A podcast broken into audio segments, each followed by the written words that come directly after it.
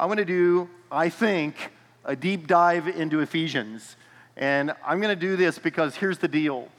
We need the Word of God in our mouth. I said in the email, and I meant it. I want to I want to preach, prophesy, and pray through Ephesians.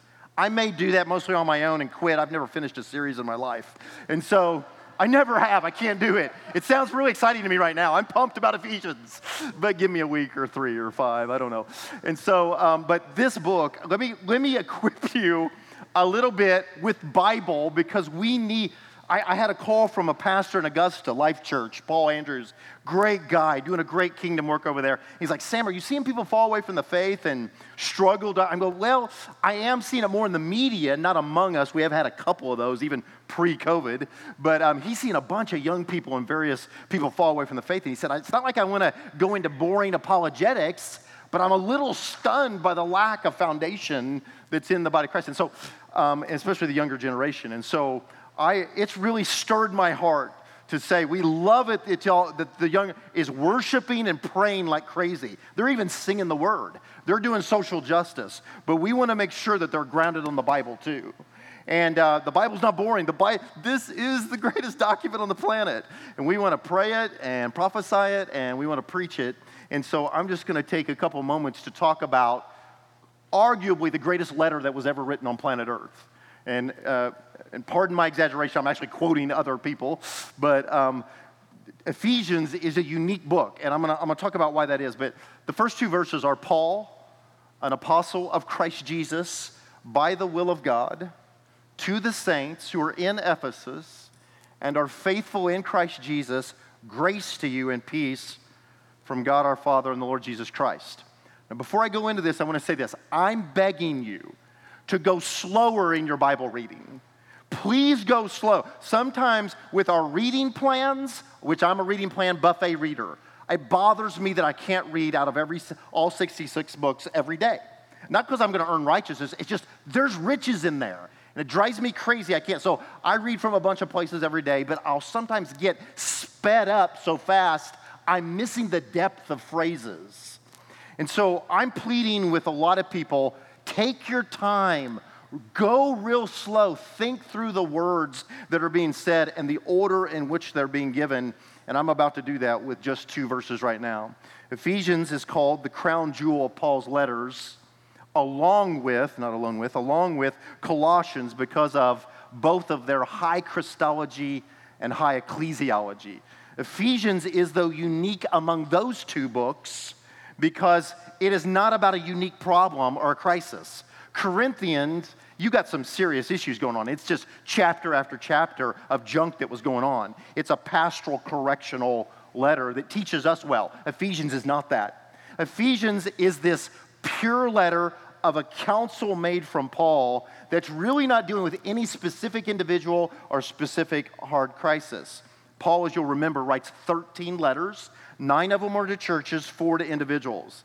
Ephesians is unique among the 13 because of a couple things. Number one, it's no local people or occasion that's mentioned.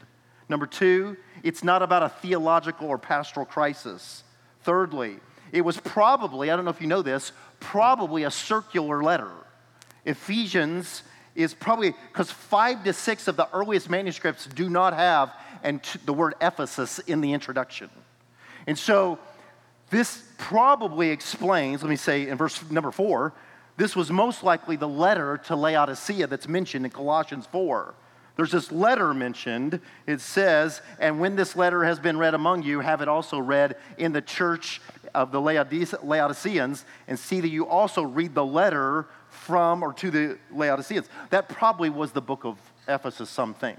Because in the earliest manuscripts, it was left open. So it was Paul in prison in Rome writing probably generally yes to the Ephesians, but to the seven churches in Revelations 2 and 3. And that's such a unique synchronized thing. This is about 60 AD. The church is about 30 years old. Uh, the church in Ephesus is 20, 25 years old. They've gone through some stuff, but we're going to go, when John writes Revelation, it'll be, you know, another, it'll be 60 years old. And so this is kind of at the upfront in some way that Paul is writing this to Ephesus, to Laodicea, to Smyrna, to these, these seven churches that are in this area. And so it is a superlative letter, exploding with the highest revelation in Christ. The longest sentence in the Bible is in Ephesians 1. Did you know that? Ephesians verse, chapter 1, verse 3 through 14, one sentence. And Paul can't help himself. Da da da da da, comma, da da da da da, comma, the riches in Christ. He's just exploding. The Greek is so active here and exploding. And so a lot of commentators will call this a superlative letter. It's superpowered, it's supercharged with Paul's passion for his gospel as he articulates it. Number six, two primary parts. There's one through three that's the heavenly revelations of our position in Christ. The word, and I'll show you, it, uh, in Christ is used 31 times in three chapters. Then the next three chapters, which it would have been in chapters by Paul, it's the next half of the letter, are earthly manifestations. How, the first part is all that I am in him, the glory of who Christ is and who we are in him. And then it's the next half is how do we do this on earth? How do we do it on planet earth? So I'm encouraging you to read the book of Ephesians. Young people, read it and read it slow. Take your time. This is the Apostle Paul releasing his manifesto. His truth is in every one, but this one he's unleashed. He's unfettered to deal with any issue. He's just exploding about the supremacy of Jesus and the glory of the church in it. Some have called it a prayer book. There's not only multiple prayers, but it's so intimate to Paul, it's like he's groaning out a prayer of praise as we read through this book. So, the first two verses reveal three primary realities. I'm just going to set the table for you. We'll be done. It's the identity of Paul, it's the identity of the church, and the root and fruit of these identities. So, verse 1 is Paul, an apostle of Christ Jesus by the will of God. Now, that may seem to you like just, hey, but listen, you understand, when we write letters, it's weird actually what we do. We sign the letter at the end. Paul does the logical thing. Hey, this is Paul. And so, does that make more sense? We really tell the people who they are. Bob. And Bob's going, I know I'm Bob. What do you do? And then he's got to look down at the bottom and go, oh, it's Sam. anyway, that's not important. But Paul, right here, when he says Paul, he's making a declaration that he's not Saul. It's actually a declaration of identity. He was Saul, also known as Paul. Saul is his Jewish name, connected to his Judaizing days. Paul is his Gentile name. It's his Greek, if you will, name. And in it, that shift, God didn't make the shift. He made it because he had had such a change in his life. And he's saying, I've been touched by the grace of God, and so this is my name of how I want to be known. And he'll say, I'm Paul, an apostle of Christ Jesus by the will of God. I am a special messenger, apostolos. It is this, I'm a sent one, not for Christianity, not a new religion, but for the person, the Messiah, the Christ, the Son of God. And so when he says this, and by the will of God, he's saying there's a sovereign purpose over my life. You can read more about it in Galatians 1. It's fun. It's like Jeremiah in Galatians 1, Jeremiah 1. Paul will say this I was the Judaizer Judaizers. I mean, I had excelled in college and in high school in the Jewish books more than anybody else. I was number one in my class valedictorian. I was killing it. And then when this cult Jesus raises up, I'm persecuting the church like crazy. I'm doing the right thing because they got a fake and false Messiah. But when God, he'll say, but when God, who had set me apart in the womb, revealed his son in me, I began to proclaim the gospel. It's an awesome thing. You need to see it. But he'll begin to understand my destiny actually was set in my mama's womb. And it's true for you. Every one of you in this room has destiny on you because God thought thoughts when He made you in your mama's womb. I don't care what's happened to you, I don't care how many times you've failed. Paul will call himself the chief of all sinners. But that doesn't undo that he's walking in a radical new identity. I'm not Saul anymore, making my way through Judaizing. I am now a servant and a son of the Lord Jesus Christ and an apostle sent from him. This actually is a radical, radical declaration of a new identity. I'm asking you, are you walking in that? Are you walking in your new name? I'm prophesying. I told you, I'm going to preach, I'm going to prophesy, I'm going to pray, and it's going to get a little choppy.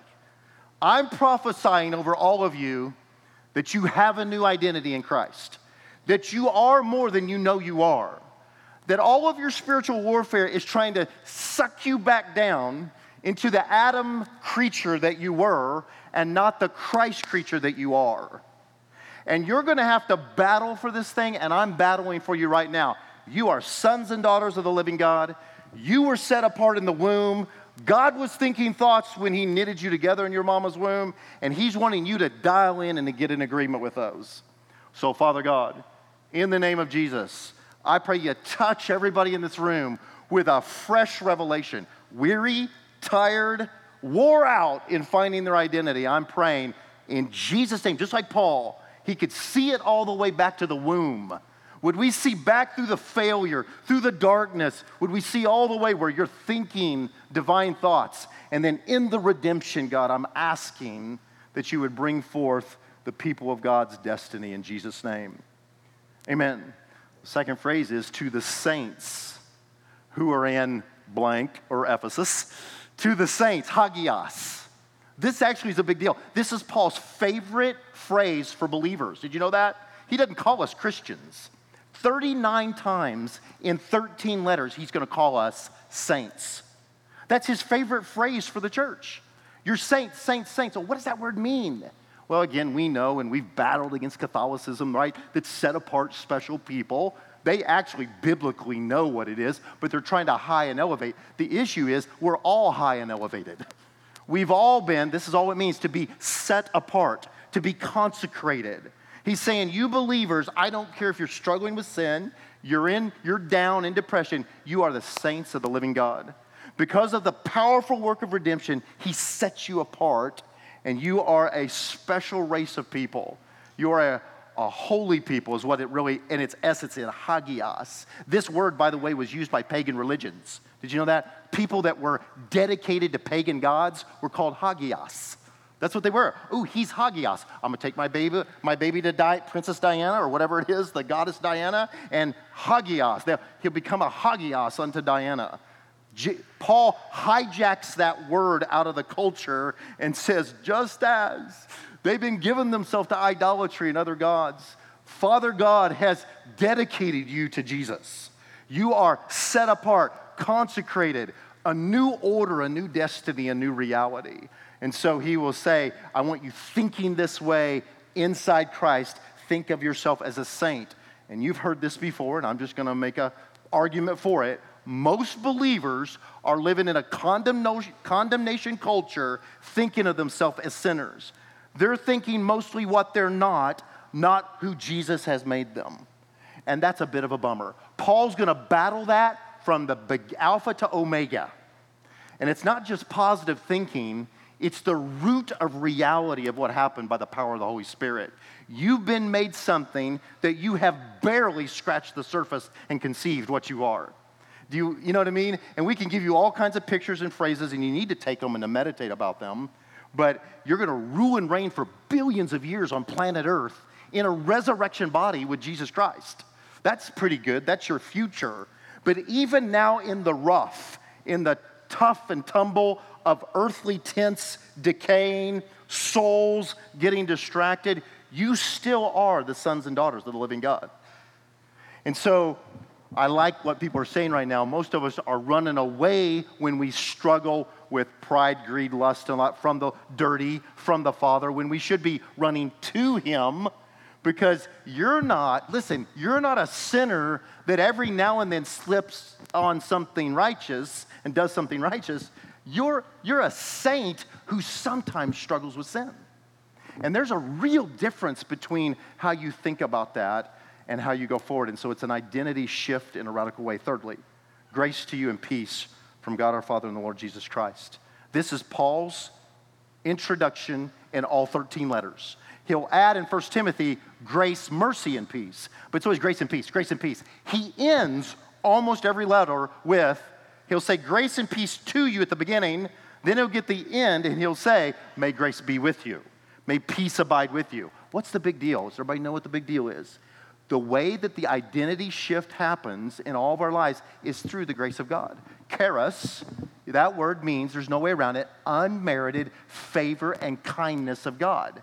And it's not just God in a good mood, I'll look the other way. It's God working working. He attacked, I'm telling you, Jesus attacked death. He attacked it. It didn't just get on him.